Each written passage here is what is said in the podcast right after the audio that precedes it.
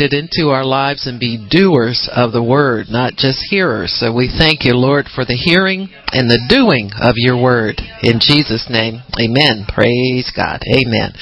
So we're talking about right and wrong hearing and we spoke quite a bit on right hearing that uh, as long as you stay humble to God, that's the most important thing. If I can stress anything, it would be that uh, when you when God raises you up, you're raised up in the likeness of Christ. Got me? Now, I know there are people, you know, uh, we're raised, we're seated, all that stuff, but you know and I know, you ain't always seated in Christ and you're not always in the Spirit. And so the way to stay in the Spirit is to stay humble to the voice of God, to the Spirit of God, to the Word of God. You've got to submit to God in order to be raised up in resurrection power. There's a scripture that even tells us that if we suffer with Him, that is, do without the pride, the arrogance, the all of these things that we sometimes call uh, faith. you know, it's easy to mistake faith for arrogance and bullheadedness. You got me?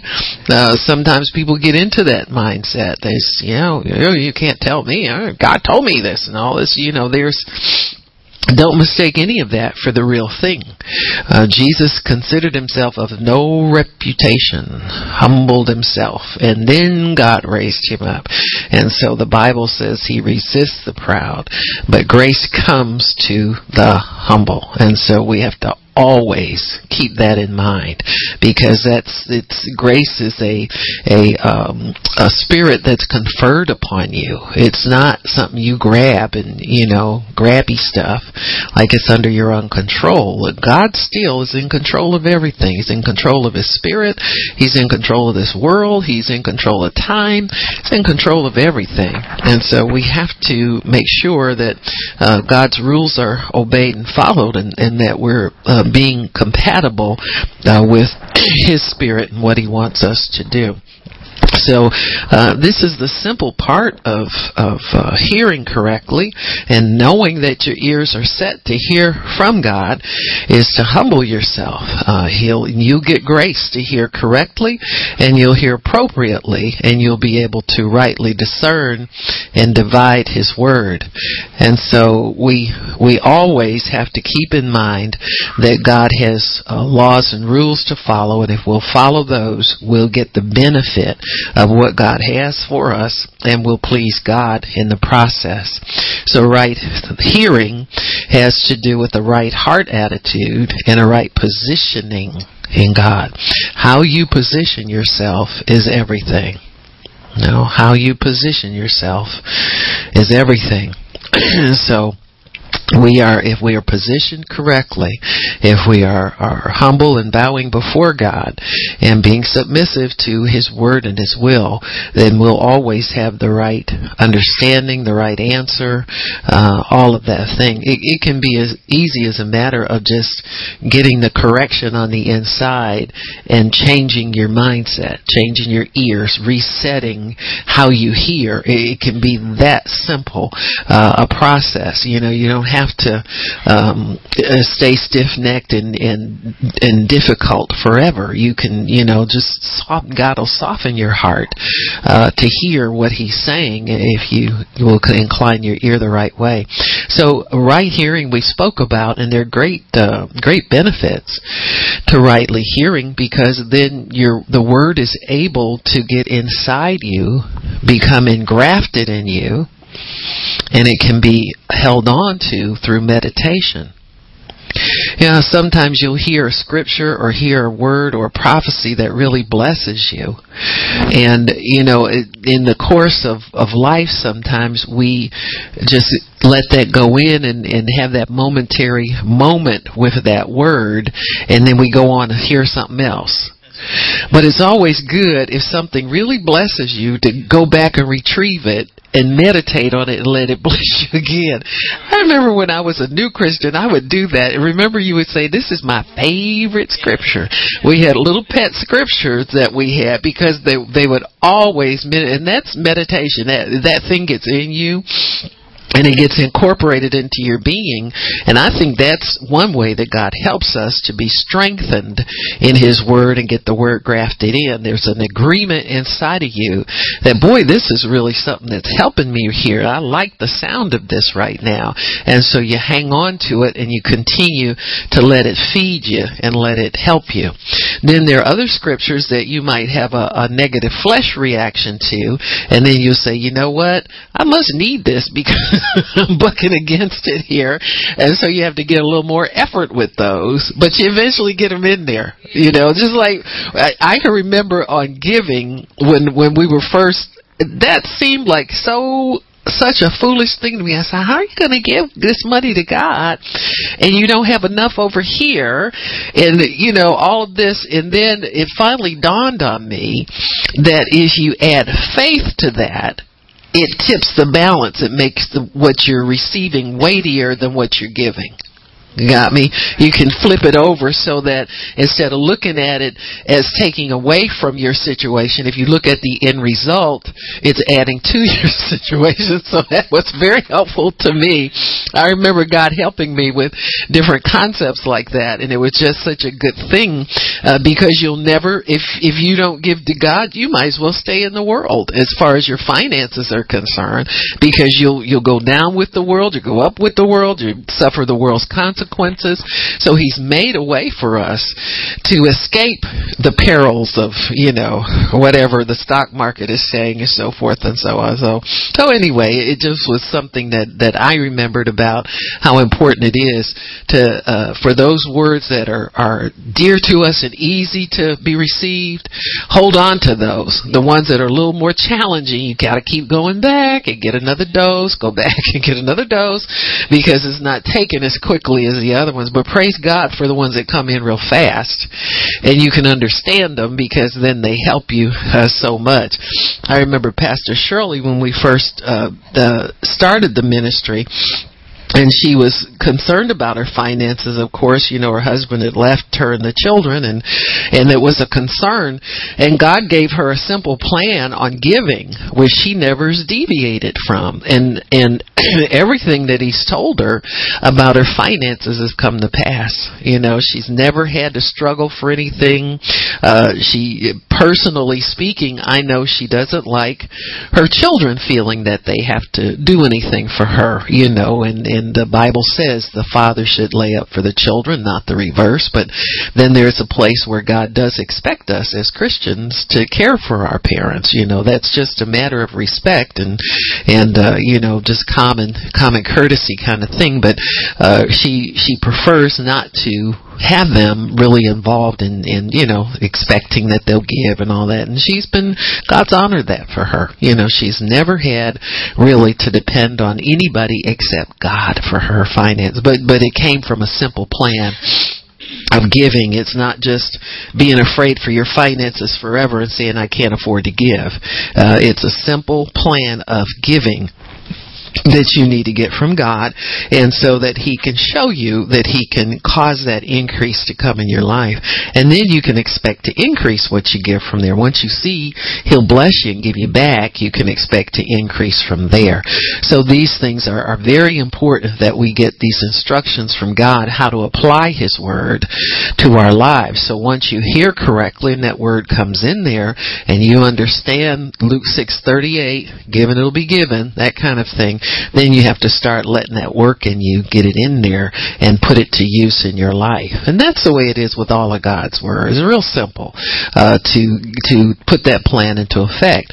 But then there are times when that plan will be challenged with the way that we hear, and so there is wrong hearing, and we're going to talk about that. We began talking about it a little bit and uh, it, very often uh, we hear incorrectly because of the uh, the tone or sometimes the effect that the words here have on our ear. I'll put it that way. It has nothing really to do so much with the the voice the content is what God wants us to focus on. He's not concerned about uh, the person speaking, do they like you or not? Or do are they educated or not?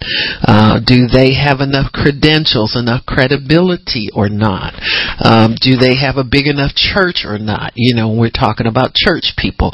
There are certain things that the world honors that the church will pick up that we think gives people greater credibility and give their words more weight and more power. You know, I can remember some of the messages that the body of Christ has picked up over the years. And they never come from the the little guy who's praying for revelation from God. They always come from the guy that's on television you know and that makes it so easy to pick up. And I'm not against that as long as it comes from God and it's a major blessing to God's people. But so much of we of what we've been taught has come from people who can afford TV time and get on there and get on there with the message that they feel is important and uh, not all the time messages that are important to God. You understand what I'm saying? The the real popular ones. You can tell the ones that are popular because everybody preaches them. Everybody can get a little bit of a grasp on them and everybody can can manage them. The ones that are are rich but not so popular are the ones you really got to pay a personal price to get the results that have been around forever. Messages on healing, for instance. We all know that you can't just jump up and get a healing ministry. You've got to really apply yourself to the word, to study, to prayer. You have to have a relationship with God. This is a highly personal thing because that's a message that's confirmed with signs following. Many of the popular messages, you don't ever know if they're confirmed or not. They're just preached all the time. Know, messages on prosperity. How many bankruptcies did we have when the bottom fell out of the economy? Well, if those messages were really bearing fruit, we'd be able to have a testimony and say this whole church was spared a bankruptcy because we understood the prosperity message and we prospered even in the midst of collapse. But we haven't had any kind of confirmations like that, have we? So we can say that these messages probably sounded good to people's ears and they they were heard, but they did not bear the fruit that God really wants us to bear when we hear correctly. And so you, you got to understand this about messages, what God honors, and and what what how believers receive it.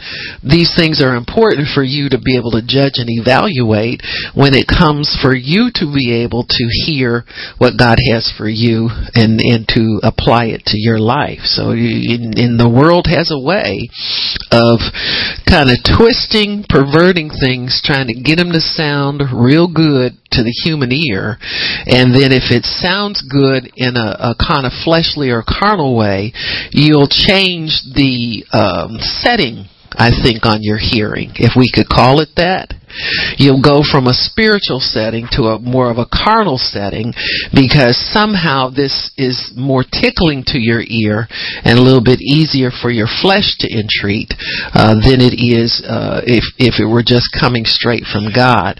Some of the better better uh, results I've got in applying God's word was in areas where I was challenged and wasn't up to snuff, you know, so to speak, in certain areas. Like, for instance, when we first started the ministry, I noticed that I could pick up it, the gifts of the spirit the the hearing was word of the vocal was word of wisdom word of knowledge revelation gifts and so forth. It was very easy for me to uh, perceive those and, and carry those forth but then after a while that dries up. You know god's already got your ears tuned and your mouth tuned and everything.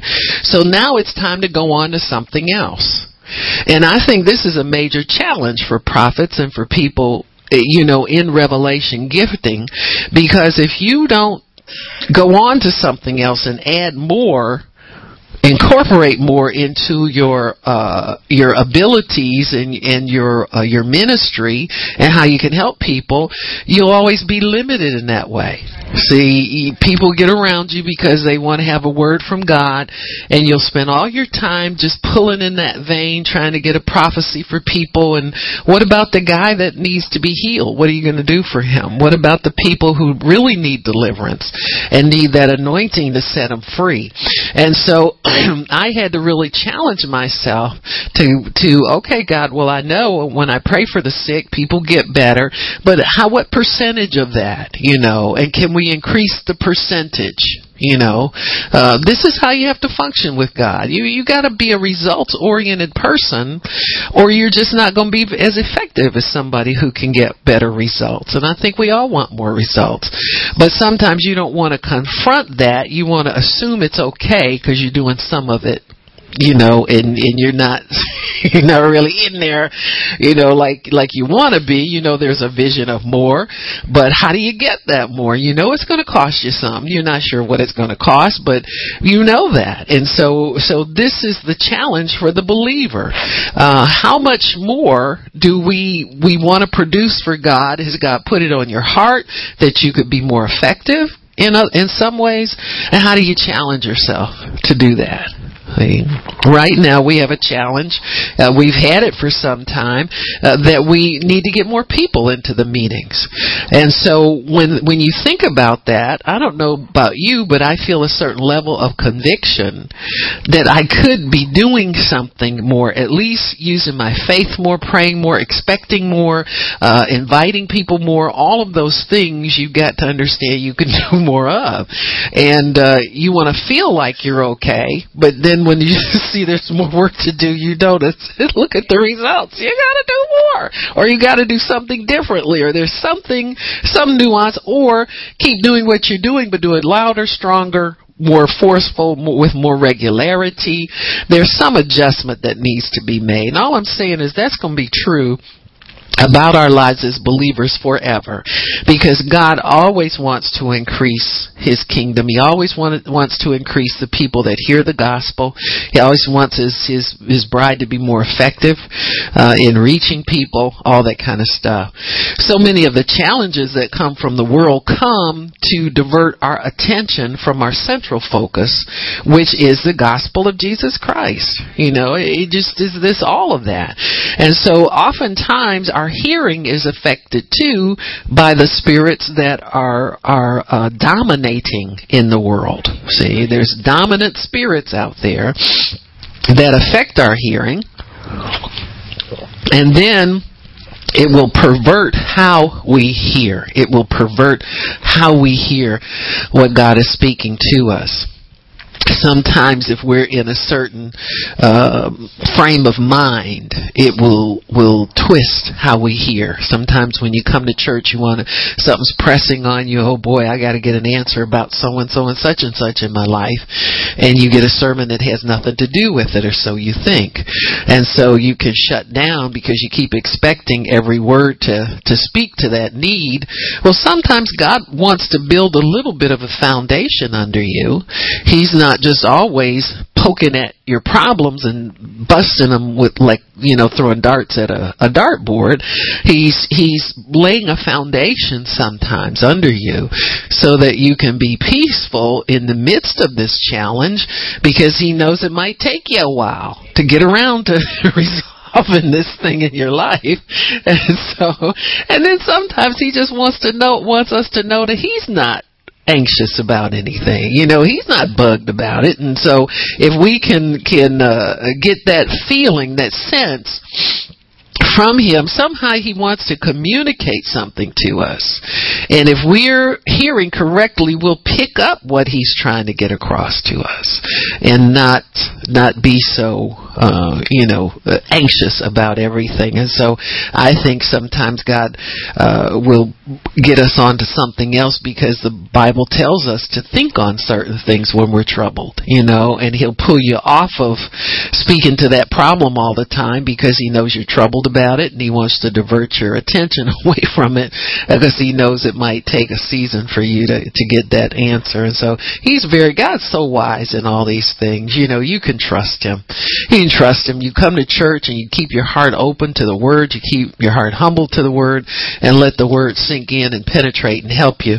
Uh, then you'll be able to to uh, weather these storms and you'll come out on top. You'll be always be a doer and and somebody who can put that word in operation and expect that word uh, to happen for them. So uh, I was uh, I was uh, uh, pleasantly uh, uh, surprised a little bit the last conference apostle binion uh, got into a flow of the spirit and i thought boy this is really nice. And, you know some a lot of times when people are prophesying they try to have a word for everybody.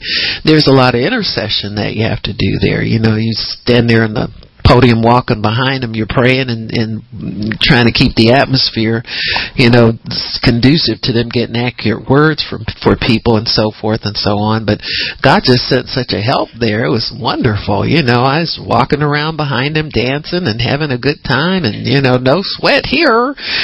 And uh and it was good to see the results that came for many people because people were open to hear that word and receive it in their hearts. You, you, understand what I'm saying? It's so good to be able to be in the flow of what's going on when it's going on, and you can you can get the benefit of it. You can can get uh, blessed by it. it, it in a way, it, it's reminiscent of of some of the uh, early encounters people would have with the Holy Spirit. Remember when the uh, first uh, Azusa, uh, the uh, turn of the century, the Azusa Street revival and outpourings, some of the things, dramatic things that happened in people's lives. There were people that knew they were called to the ministry and they went out there to be equipped and they went out and they changed the world. Just that one time encounter with God and everything's right, you're hearing right, you humble yourself, you get up there to the the altar, you know that word's for you, you take off under it, and it just carries you, you know, throughout. And that's the way it's supposed to be, folks. It's supposed to be like that. And so if we can, can allow ourselves to understand the importance of keeping your ears tuned in right to God's word, boy, we can, we can have a really, really strong benefit to, to encounters like that. You know, you can, can get that and it'll take you to the next six months or so when you when you come under the the anointing again. And so it was good to experience that. And I'm just praying that God keeps that atmosphere in our meetings, that we can have that all the time. And people can really, really receive and respond to the word of the Lord in, in a great, great way. I don't think there was anybody that came up there receive a word that was, you know, wondering you know how that thing you know gets in there and and then or an errant something comes in there, something that's a little not on target where you got to resist it a little bit. You know, it's it's good to have an uh, an operation of the spirit that flows really really well like that, and so it's it's a, a blessing. It's a blessing, but that's an uh, um, uh, an example of how God helps that hearing atmosphere. See, you just have to come and present yourself at the altar and allow God to to speak to you, and then that word gets in you, and you can take off under the authority of that word, and it will produce for you throughout your life. It just stays with you, and that's the wonderful thing. So, um, humility and, and opening yourself up to hear the Word of God. Make sure that uh, when the atmosphere is conducive to the Word, it's a good thing. Now, oftentimes when we hear incorrectly, it's an atmospheric problem. Sometimes it can be a problem of a spirit that's released like we say, from the world, and it follows people into the church. It's got no business messing with church people, but if you incline your ear to the world's wisdom, you give permission for that thing to minister to you. And so it can twist what, what the Bible says. For instance, we have been conditioned and trained now not to quote unquote judge anybody, you know, as though that's wrong. You got me? You got me? Now the Bible tells us, judge not that you not be judged in the measure you mete. These are examples of what happens to people if you don't want something coming back to you, don't sow it out into somebody else's life. That's a common sense uh, sowing and, and reaping uh, uh, situation. That that was what the point was in that example.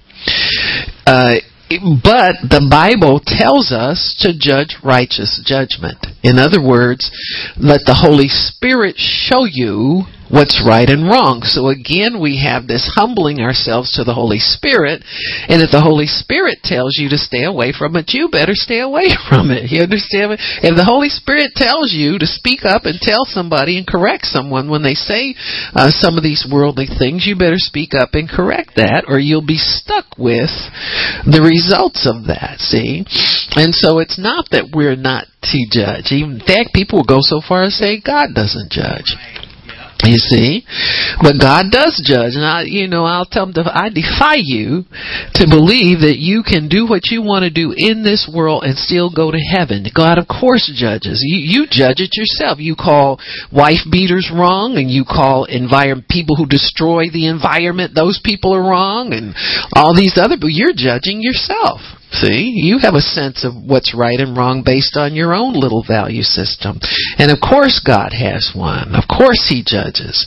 Of course you want to be judged righteous at the end of these things. You want to be forgiven of all your sins and thereby get into heaven. But you know, it's not going to happen for certain people.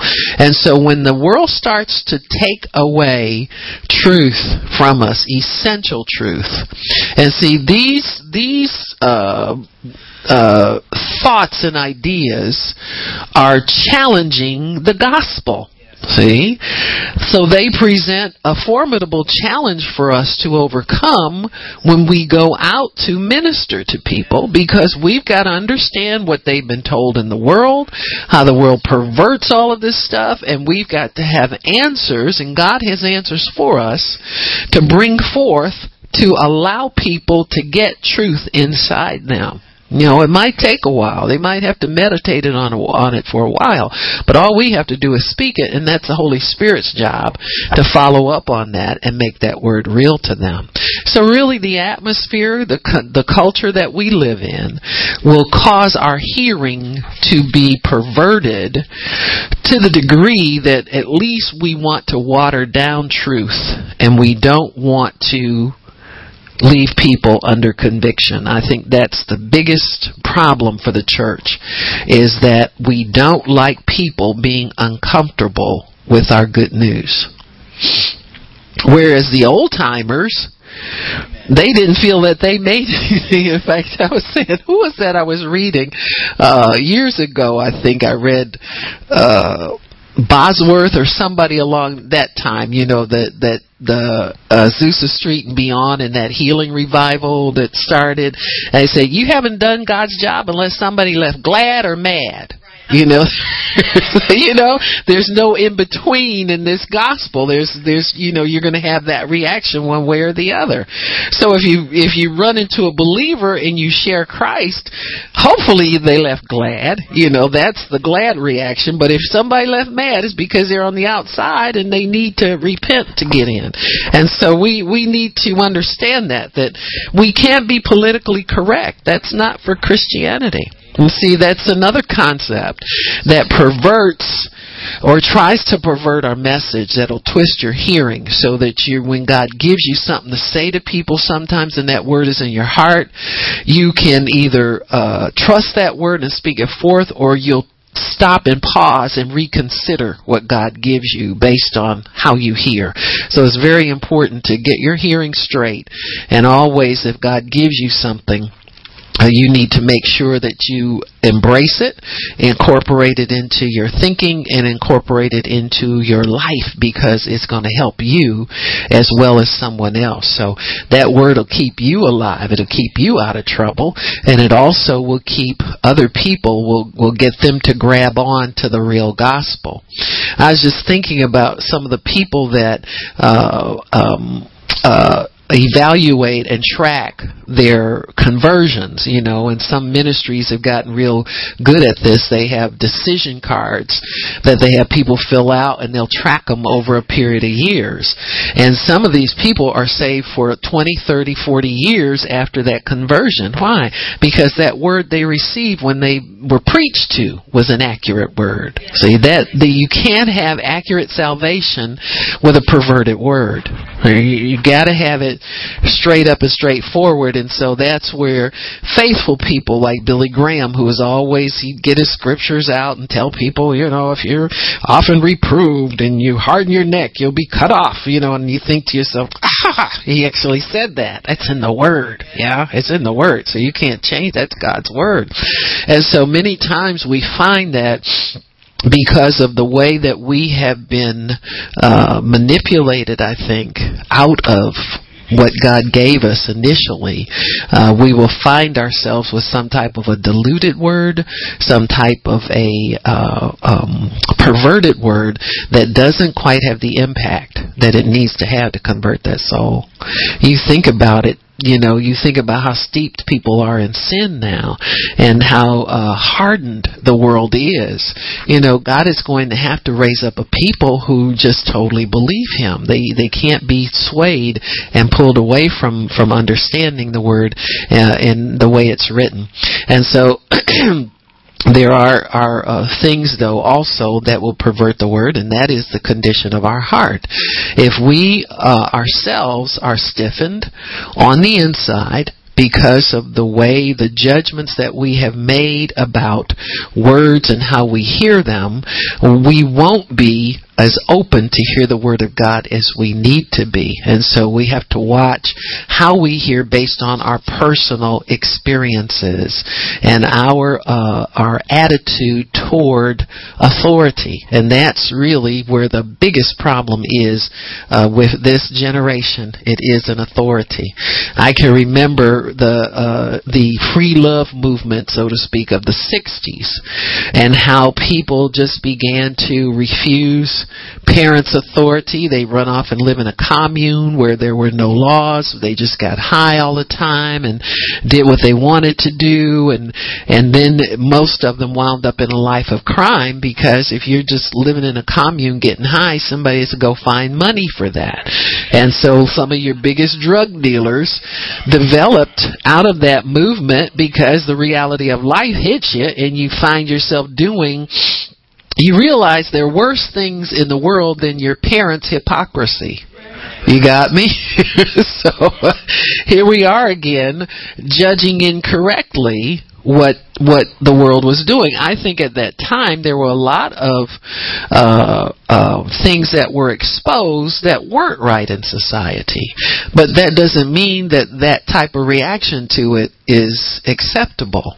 See, uh, then there was a movement. Well, if we're going to bring change, we got to work within the system, and you know, all the rebels were outside of the system, and then there were the turncoats getting back into the system, but they didn't change anything either. They changed the system to reflect their lawlessness, because uh, you know everything got to be legal. Then abortion was already legal. Then pornography was, you know, we're soft on that. Now they want to change the drug laws and make marijuana legal and all. So it's made a progression progression, folks. It's it's made a progression of lawlessness in our society. And so as believers, we have to realize that God has standards that we have to live. We got to preach, we got to project. We we got to be even more determined to live the truth of God's word than ever before because we used to have help from the government. If you were a Christian and you were speaking truth and you were law abiding, the government saw you as helping their cause because the good work that you did meant they didn't have to do so much. But nowadays they're trying to put preachers in jail. They're trying to close down churches. They threaten them all the time if you say anything political from the pulpit or you try to endorse a candidate where they used to have candidates go to churches and, and you give them time to talk and all that kind of stuff. So they're threatening now to take your tax exempt status away from you and that kind of thing. So this has turned out to be a very hostile, it's a subtle hostility you know, we're like frogs being boiled at a gradual temperature increase. It's a subtle uh, uh, type of rebellion, but it is still there and is very active, and it does influence the way that we hear.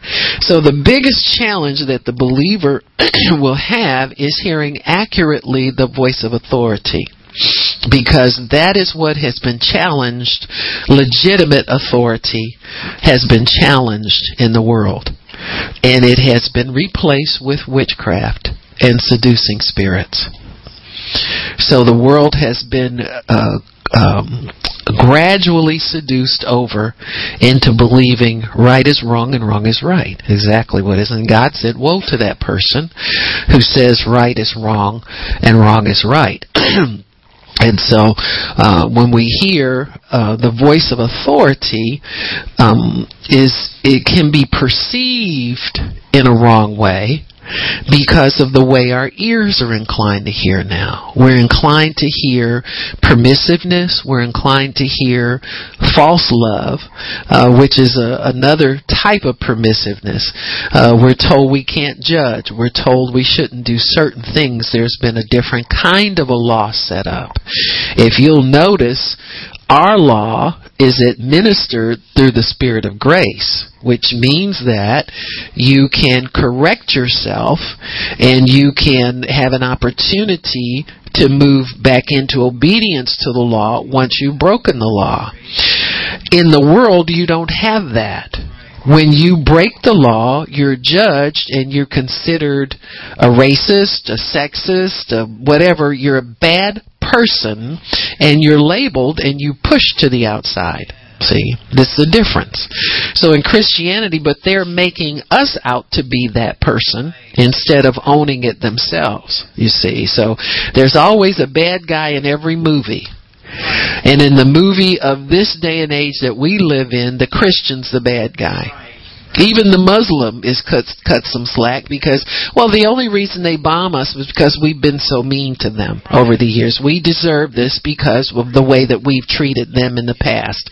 And so this whole thing is is really skewed and it's upside down. And so when the voice of authority comes in to lay some things out, it's not received because everything that the world embraces now is very subtle, is very uh, has has manipulation in it. It's controlling, and it has witchcraft elements to it.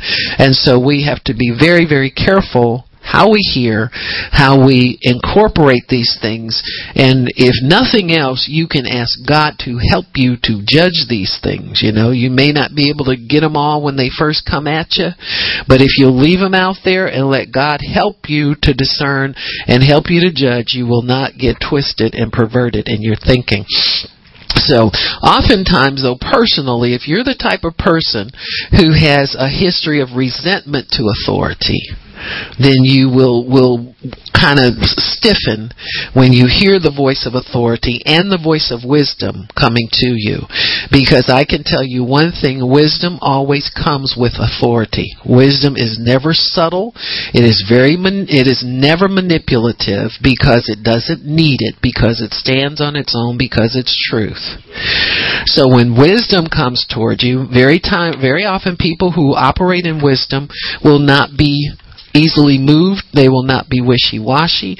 They will not be pushed off of their position and off their stand. Now, God can help them to make the message more receivable by incorporating greater truth into it. But the central core of the message really never changes. But if you're a person who has a history of resentment toward authority, and that can come from a lot of reasons. And sometimes people in authority of your life have failed you. You know, they just have not done what they were supposed to do. And so you can have this attitude of mistrust of authority. And so that may keep you if something comes towards you that sounds like mom or dad or the teacher or sister, whoever that whacked you on your hands or on your knuckles when you were talking and you weren't supposed to. You know, that can raise up a, a flag on the inside of you. But, and that's only because you're not hearing by the Spirit. See, sometimes where flesh is too engaged, we already have those defenses up and then it's hard to pull them down. That's why, in order to hear accurately, you have to humble yourself to at least entreat that person and hear what that person has to say. You know, and that takes humility. And so, in your uh, your listening, always own your past. You got me? I know we're new creatures, but your ears get tuned into uh, different ways of hearing based on what you just heard. Sometimes, if you've just been listening to somebody, you know, these uh, um, reality shows where people don't get along and they're always having arguments and stuff like that. You know, we're people of peace as believers. You can't sit there and listen to that stuff and then have normal ears when you get up from that and so I sometimes I'll have the TV on, and and uh, I, kids are very attentive to to things like television. They kind of captivate their attention, and so if they start going at it, I'll turn it off. Rachel say, "Ah," I said, "No, we're not listening to people. Nope, we don't argue here. We're not striving here. We're not getting caught up in that kind of spirit because it's not good if you want to get along." I said, "Those people are not getting along, and we don't have to hear their nonsense." And then a lot of that stuff is just contrived and put on. It's not even real. You know, it's just there to grab the attention of the hearer and to pervert your hearing. And so very often you hear according to the last thing that you heard, you'll hear the next thing that there is to hear. And so we have to be careful what we allow our ears to get in tune to very often, too, sometimes the preaching that we hear is watered down. And so you have to be, I, I would say all the time, I say it kind of a joking way, we watch too much Christian television. And sometimes you can just get yourself, your uh, carnal ears get flipped on and you don't know how to shut that down because your your soul man likes what you hear to a degree. So it's a challenge really to keep your spirit engaged so that your spirit can properly evaluate what you hear and always keep that in mind. So not all authority though is perverted but it can be perceived that way because of the way we position ourselves to hear. So we, if we remain stiffened because we're uh, of already in tune to something negative, then we will miss God's word and His best for us. That's why it's always good to participate in the worship. If you come in and the worship is on, at least that's a cleansing for us. You got me? It cleanses your mind and your heart from what was prior to that that you came in with. And so if we will allow ourselves to uh, just flow with what God has for us, He has so much help for us to be able to receive that word accurately and entreat it accurately, then we'll be able to get what God wants out of these situations.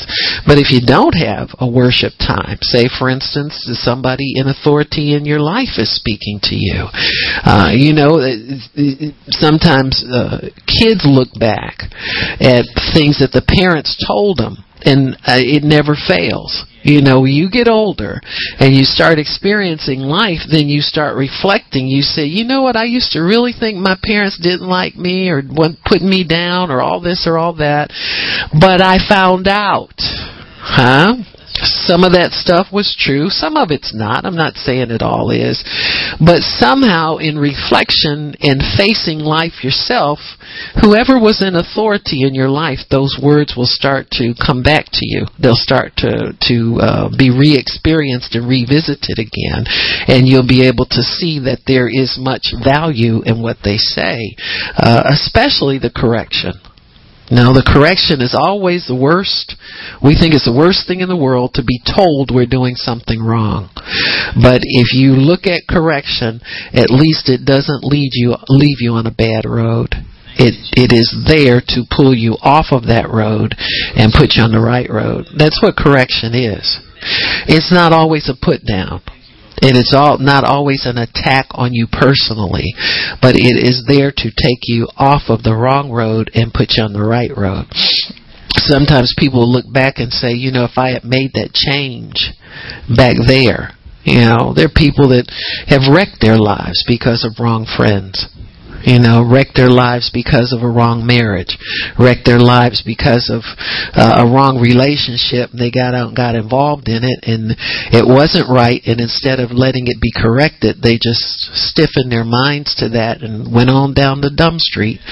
And then years later, they're still on that street, but they, even though they don't turn around, they can look back and say, you know, if I had listened to so and so when they first told me about that, but I thought they were you got me? So you'll realize what wrong hearing does to you. It twists what you hear and makes it it, it makes the wrong right and the right wrong. See, it makes you make the wrong decision every time because you don't understand that your hearing is not right. Uh, your hearing is not right. I can remember uh, when I was younger, uh, feeling kind of uh, different from everybody else. You know, sometimes the call of God affects you that way. It'll isolate you uh, at a very young age. And I always thought maybe I wasn't this enough, or maybe I wasn't that enough, or maybe this, that, or the other. And I realize now, in in retrospect, that part of it was God isolating me. But if I had picked that up in the flesh, you got me? Then that that that thing that God put there to protect you becomes something you pick up and you manage it yourself. See, you can't do that. You you're you're you've got to roll with it. You've got to understand who you are, what you're called to do, and not pick up all these other goofy ideas you know i can remember uh kids that were kind of like different or picked on when they were kids turned out criminal you know, just angry at everybody, rebellious and all that kind of stuff. And it stayed with them. Why? Because they, they pick that up as something that they had to manage themselves instead of letting it go. You know, this is just a fact of life. I don't know what it is, but I'm staying on the purpose that I'm here for. You know, I'm supposed to go to school, get an education, and that's what I'm going to do, and I'm not going to worry about this other stuff out here. And so if you don't worry about that other stuff out there, you'll eventually find your purpose. You'll eventually find what you're supposed to do because you've you know that your hearings, you know, you're hearing things that aren't that aren't pleasant for you, but you don't internalize them in the wrong way. Once you start internalizing them and and making up your own reality around it, so forth and so on, you'll put yourself on a bad road. And I think that's what happens to to many many people. Uh, they just don't know how to hear correctly and get that message in there and stay focused on the purpose. What are you here for and what are you doing about it today? Are you on the sidelines because somebody said something to you that hurt your feelings or offended you? Welcome to the club. You're going to get a lot of that as a believer. You're going to get a lot of that doing the right thing. And so many times as young people, God starts conditioning us to the the alien concept. You're foreigners and aliens here and you're always going to be treated like that and so let's get get that into you uh, in an early age and I think that's part of God's wisdom for us. Because think about if if believers were popular people and all of a sudden had to give up all that popularity to serve God. How many people are going to really throw in the towel and trust something they don't know? And so very often it's good to just be conditioned to it uh, and understand it, accept it as a part of life, but it doesn't have to run your life. If you don't let offenses run your life, you'll be a successful person in this world. And so we can stiffen ourselves because we're expecting a bad experience sometimes when we interact with authority. Many times people are on edge or tense or nervous or something like that uh, when they're around people with authority, especially anointed people. And people feel that way around you to a degree. As a believer, you carry a certain amount of God's authority with you. And so that may be a, a source of contention uh, between you and other people you interact with. I know that when you understand the Word better, that revelation puts you in a place where people don't feel it's so easy to challenge you because of what you carry to them, the truth that you carry on the inside. So that's going to affect some relationships. Don't step down from what God's put in you, though. Don't pervert that and don't carry that in a, a lower, you know, carry it down low instead of carrying it where it's supposed to be. Uh, you don't have to be subtle and manipulative with the gospel. You can just give people truth. If they don't want to hear it, they don't have to hear it. But I've had many people come to me later and say, you know, when you told me so and so and such and such, and you know, it hurt my feelings and all this, and I'm thinking to myself, what did I say? You know, I mean, it's kind of like this. You're speaking truth because you embrace it and you accept it as good. That person hearing it is offended by it because their ears are different. I mean you change what you do. You know, you can tell well, I didn't mean to hurt you, but God told me to tell it, or this is the best I know how to help you with it, you know, kind of thing. But that's as far as you go. You don't change who you are. And you don't change the way that God positions you to present His truth. Because I'm telling you, there are too many people out here who will change what they tell them just to appease persons, or the minute they're challenged and that kind of stuff, they just go for it. There's some people out here who who are too sensitive. You got me? There's some people out here who are crazy. And I used to work with them. You know, we had paranoid people in in the hospital, and you didn't put them. You know, we had a long corridor. At the end of the corridor was the little uh it was like a um uh recreation type area. It had a television back there and a pool table and all that stuff. And you didn't put the paranoid people back there where the TV was. Cuz they that TV was talking to them. They'd be up all night long. So you put them toward the front there's some people like that in life. You can't say anything to them and get forgiven. They carry it forever because you don't like them, you're this, you're that, you're mean, you're all that kind of stuff. And so you have to be careful how you respond when people don't hear you the way Mm-hmm. Truth is never a put down. I'm going to tell you right now. Because truth is outside of all of us. And it has to do more with what God says than what we say personally to one another. You got me? And we're to always uphold God's truth and carry His truth first and foremost and make His truth the predominant word in our lives. You, you can't just, you know, go around with your own opinions anymore. You don't have that. You've died to that. And so what you carry is what God, God's truth is, what you understand about it. You got me?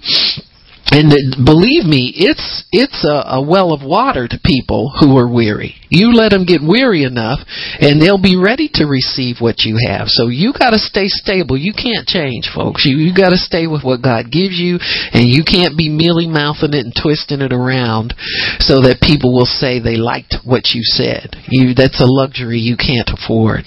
So we have to open our ears to hear at all times and trust when we hear the truth. We have to trust that uh, God will, will find a resting place in our hearts for that truth and that that truth will multiply and it will help us. This is so important because I see the deception that comes on even the strong ones. You know, even the people that we see as leaders.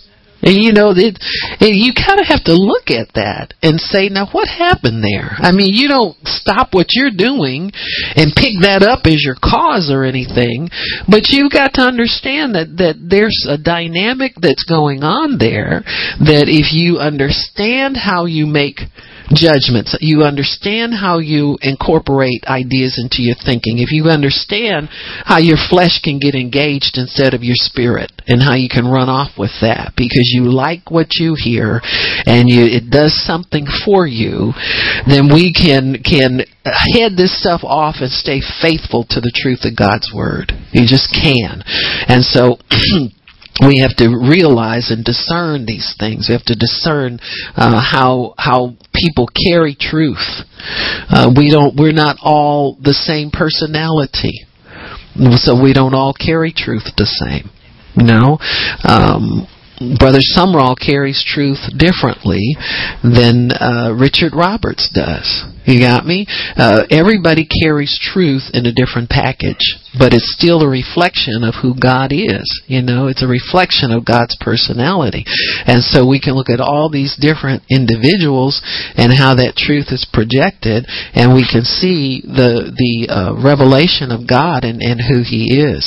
And so we we've got to understand that there's a way to to get past emotion, past flesh, past how it sounds, and past feeling offended. And they said that to hurt me, and that's, you know, if I if I tell you, uh, you know, uh, that you're not in faith, that can be taken a lot of different ways.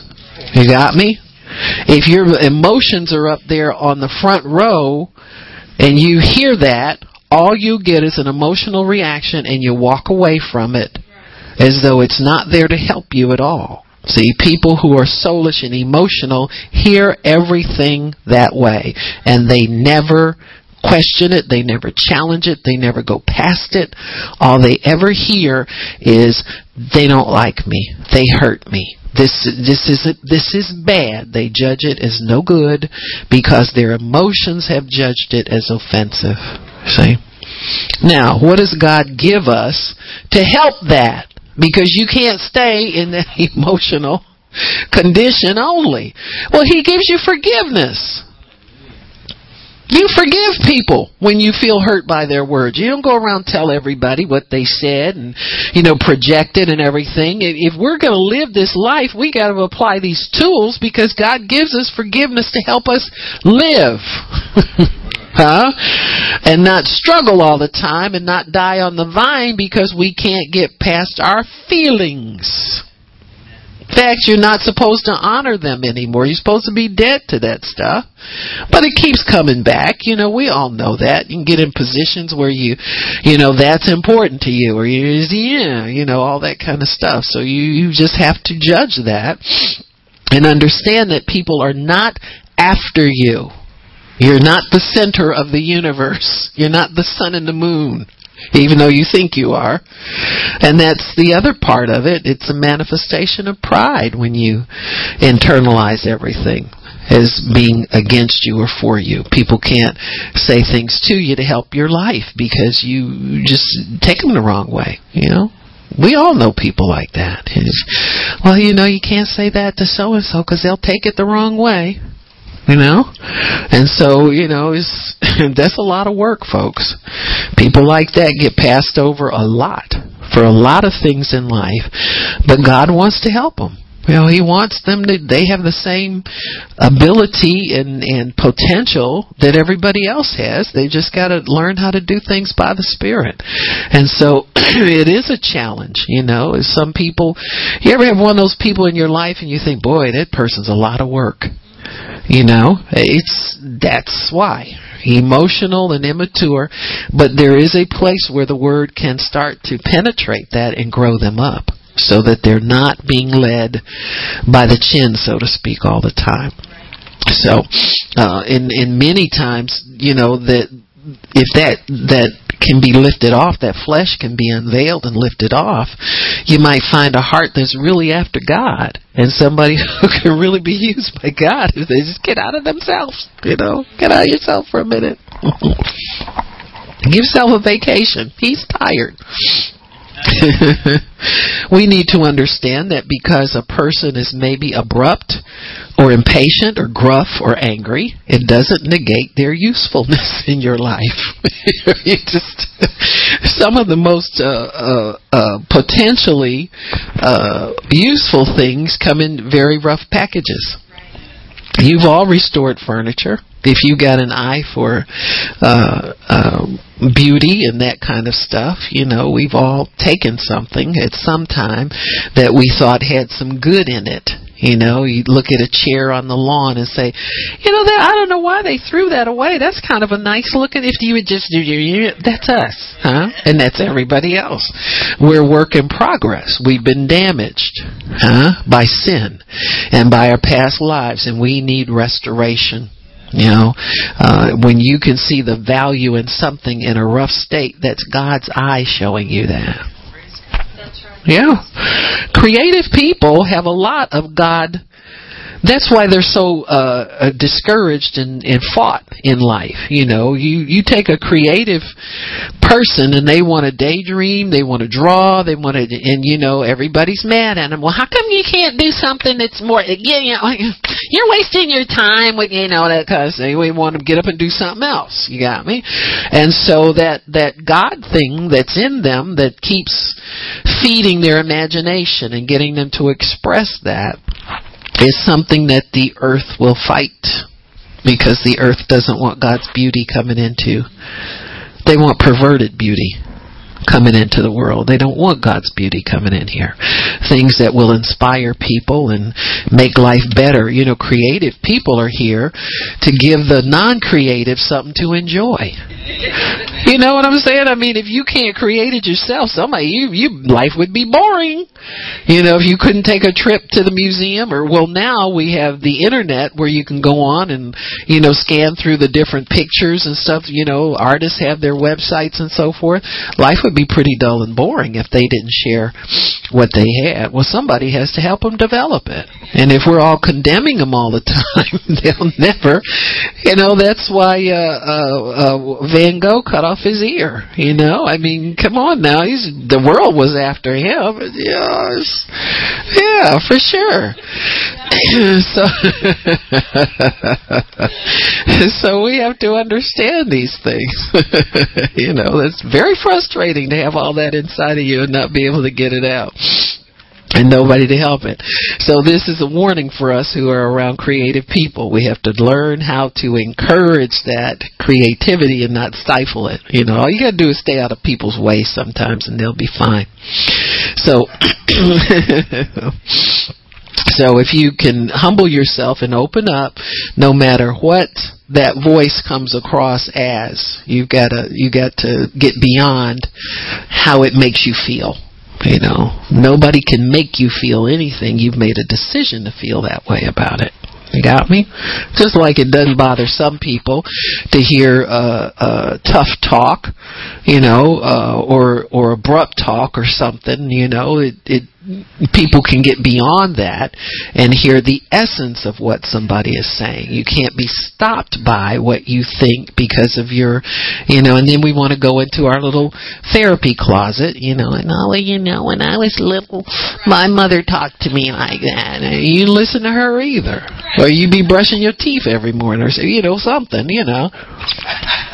We're all missing something, some element of discipline that that wisdom would have brought to us had we listened to it. And I think that's probably the problem with a lot of people we have incarcerated and they just don't hear the voice of wisdom. They're tuned out to it. And you see the effect that it has if you, you make yourself a rebel uh, every place you go. You, you've got to be able to listen I was uh, watching that little Scared Straight, you know, Beyond Scared Straight program. I mentioned it briefly last time, but when those kids come in, they're hollered at and they're shouted at and they're made and the the guard was saying he said that's how we break them down See, these demons that they carry that pervert their hearing have to be moved out of the way so that they can get an understanding that there are consequences to what they do. And these they followed up on most of these children. Now there was one kid that you could see he he had so many devils. He had more devils than they could deal with. He's still doing what he's doing. He's making drugs, making money selling little drugs and stuff. But all of those children turned around and started being more respectful to their parents. Why? They really loved their parents. Deep down inside, they really loved mommy and daddy, but they were angry for so long and nobody could get through to them that's why the Bible warns you about anger. To be angry and don't let it make you sin. Don't let your anger escalate to an argument, to striving, because it will lead to sin. You can't do that. And so God has a way to put us under the governance of the Holy Spirit so that we can forgive and we can uh, encounter those people again as though they've never done. There's nothing between you and that individual, you know, and you're not pretending, and you're not hiding it, and you're not trying to be the bigger person. You're humbling yourself, and you're being obe- obedient to God's word because His word will always lead you in the right direction. So, if you're a, a sensitive person or a guarded person, when you're around people in authority, you'll spend most of your time trying to decide if somebody likes you or not. Hmm? Your boss, he doesn't like me. They're trying to get rid of me. You start getting more and more paranoid. Why? Because you don't forgive.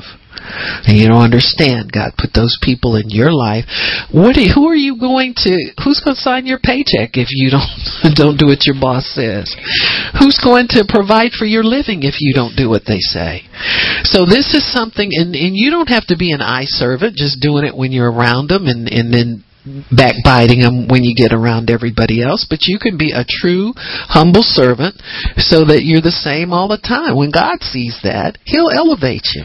He'll he'll promote you, but until he sees you in your heart, uh, uh, embracing that as a God given gift to you. You know, people in authority are given as gifts to us. If you're law abiding, you shouldn't you shouldn't be afraid of anybody in authority if you're obeying the law, because the Bible says that they are a, a blessing and a help to us and not a threat to us. They're not a not a tyranny to us, but they are a help to us. And if you will humble yourself and receive, you know, some people get so steeped in rebellion they pick up a spirit that talks back all the time. You got me? It'll never let It'll never let wisdom just settle out the atmosphere. It always has something to say back. Anything. Just any retort, any response, any, you know, they don't know how to shut up.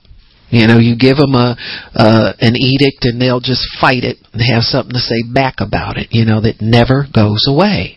And so we have to be careful with that because we have to let wisdom settle things. You have to let authority settle things. You know, sometimes you think you're you're being wise and given a reason or an excuse, you're still talking back. You got me? You got to let authority settle things. There's no there's no rational what they're trying to do is get you from goofing your life up by making mistakes all the time. And if you can't say, "Okay, I made that mistake," and you don't need to hear why because you don't need to have an excuse for everything all the time. You got me? We know you think you got a good reason, but it's still wrong. You got me? And it needs to be corrected. And so this is why people go through life not ever making improvements because they don't know how to embrace correction and make it a part of themselves. You got me? If I tell you, Mr. Gary, that you've stepped out of faith and this is why you're upset about something, if you don't know how to receive that as your answer and let that settle you and just embrace it and take it away with you and say, well, you know, no, I'm not because I'm believing this and I'm believing that. You, you got me? Mm-hmm. Then you never come away with your answer. Why did we have this conversation to begin with? So that you could come away with your answer. But once the answer is given, that answer has to be respected, it has to be embraced, and it has to be taken away with you. Who cares why you did it? You got me? Doesn't matter at this point. What you need to do is accept your answer, embrace it, and take that away instead of getting the last word and then I got to hear your excuse and you not helped. You go back and do the same thing over again. You got me? And so when you're getting correction through authority, you got to understand how to let wisdom have the last word. Excuses are not wisdom. They're of the flesh. They're just excuses. So you don't need to incorporate that into it at all. We know you think you have a good reason for why you did it, but that's not important. So we have to get past the flesh stuff and get to what's important here. What's important? You want your life to be successful. You want to go through life using wisdom instead of using your flesh and making excuses for your flesh when it goofs up your life. So you want to come out of this embracing wisdom and not letting your flesh feel good that I got her to understand that, you know, me and I got the last word. You got me? So that's not important. What's important is you go forward in God. So we have a society that lives in defense mode. You pick that up from the world. And you pick it up from your own pride and your own ego where you want to be right instead of being correct. You know what right is? You want to have the right to establish who you are. But you want to be correct before God because God has correction. You want to be on the right road. You don't want to be right and be off the correct road. You want to be on the straight road where you're going in the direction God wants you to go in. So, many times we live in defense mode because of the way we hear things. We just hear them in an offensive way. And when you're offended, you got to put forth a defense for that. So we don't trust the truth and we don't trust the time honored traditions that have granted us God's favor. See, wisdom comes to correct you to keep you in God's favor so that you can be helped. But if you don't ever see that, see, if all you see is somebody's attacking you, and if you admit you're wrong, that's that's going to make you feel small. See, that's all you ever see. You'll never have God's favor in the way He wants it to flow. You get a trickle, but you have to work hard for it. See, you you need to want to flow in it. You don't want just a trickle. You want it to come in your life forever. So many persons are often least favored in their world. The enemy will set you up to be on the defense against wisdom. People are, are bullied. People are rejected. There are other forms of, of self recrimination that make it rule our lives. It's very easy to feel small in this world. All you got to do is look at American Idol and you'll see rejection. No, there's only one person that wins, and all those other people got rejected. Some of them, it was their life's work. They had put a lot of effort into it, and they didn't make it, so they suffered rejection. And so, just like uh, self exaltation is, is on the rise, so is rejection, and so is the putting down of humanity. You know, anytime sin abounds, there's a degradation of humanity. The Bible says sin is a reproach to any people, righteousness exalts a nation. You got me? And so when we start uh, uh, putting people in these positions, you know, to to suffer this rejection, it makes a defensive uh, society where people feel that they have to defend themselves at all times. So the church really is to provide a refuge from this. This is a place where truth can be trusted Amen? And it does, you don't have to defend yourself all the time. You don't have to go into a, a shock mode or, or, you know, put up the shield against the people in the church, you know, or the authority of the church. Because this is a refuge from the world. You know, we may not see it that way all the time, but it sure is.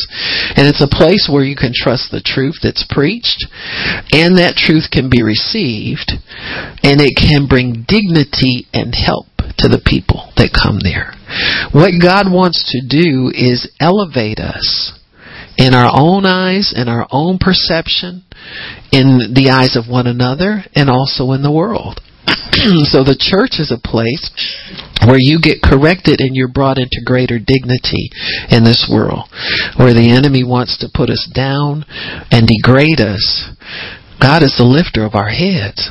We don't have to feel bad about ourselves anymore. And so part of that means you're holding on to that dignity. See, you don't let the enemy strip you of it because you feel bad because you have to receive correction. If we can't get corrected in the church, you know, this is the place where people are doing it for your own good, you know, because God wants them to help your life. And so if we can see that as a good thing, not a bad thing all the time, you know, it's, um, parents disciplining children is always a bad thing you know, and instead of spanking a child and, and you know, you got to give them a time out or the court will come and take them away from you. All this kind of stuff. Well, I know people go excessive on some things, but there are some things you get some of these kids that are just stubborn and rebellious. You got to resort to sometimes a spanking, and so you just have to understand these things, you know. So God brings us under His authority in the church so that we can live. Huh? But we have to continue to receive the truth in order to grow. This is where I think sometimes people turn away. They they get to a certain level where they've humbled themselves to receive, and then God starts to bless them and trust them with more things, and that's a place where people can harden themselves and and turn away from you know staying humble so that God can take them further and further and further. He always wants to take us further sometimes people surround themselves with the wrong voices and these voices will start to feed the flesh and the mind instead of feeding the spirit.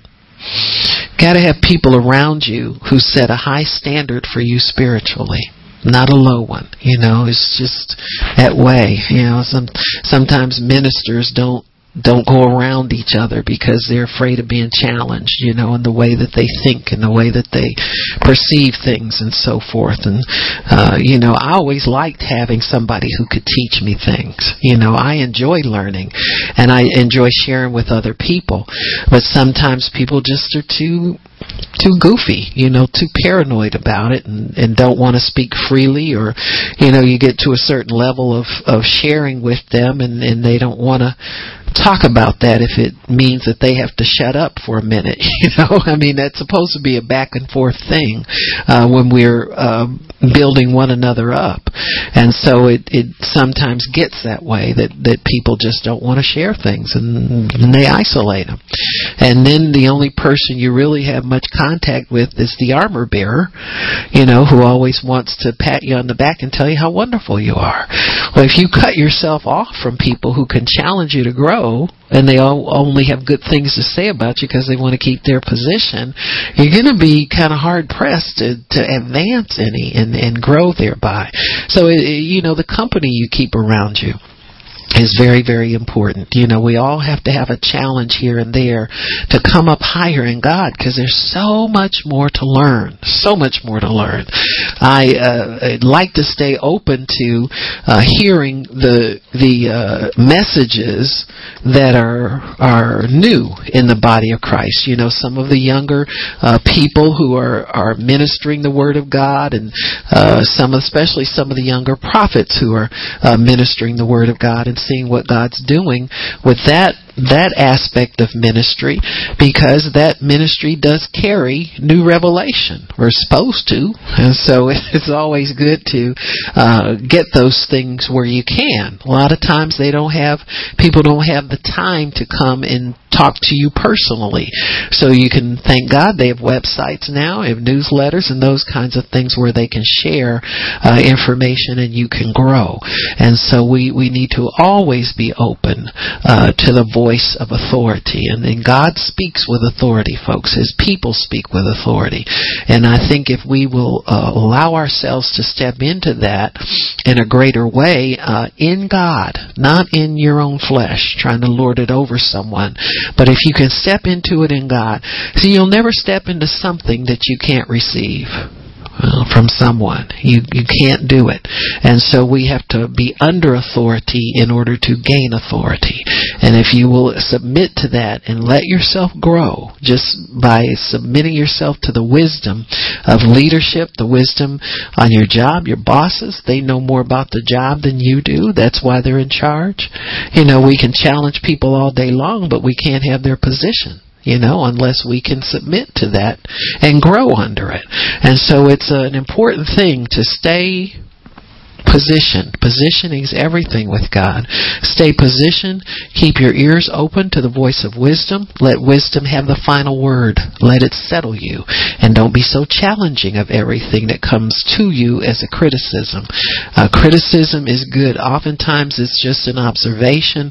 It's not a putting down. Don't always think of yourself going lower because of it, but think of yourself being elevated. Amen. Father, we thank you for your word and for understanding and for the grace to hear what we've been receiving, Lord. And we thank you that we can position ourselves in a good way now to receive everything that you have for us because you are the final authority on this earth. And as we submit ourselves to those over us and those in authority for us, then we can receive everything that you have for us and we won't miss one thing. And we thank you for it, Lord, in Jesus' name. Amen. Praise God. Amen, amen, amen. If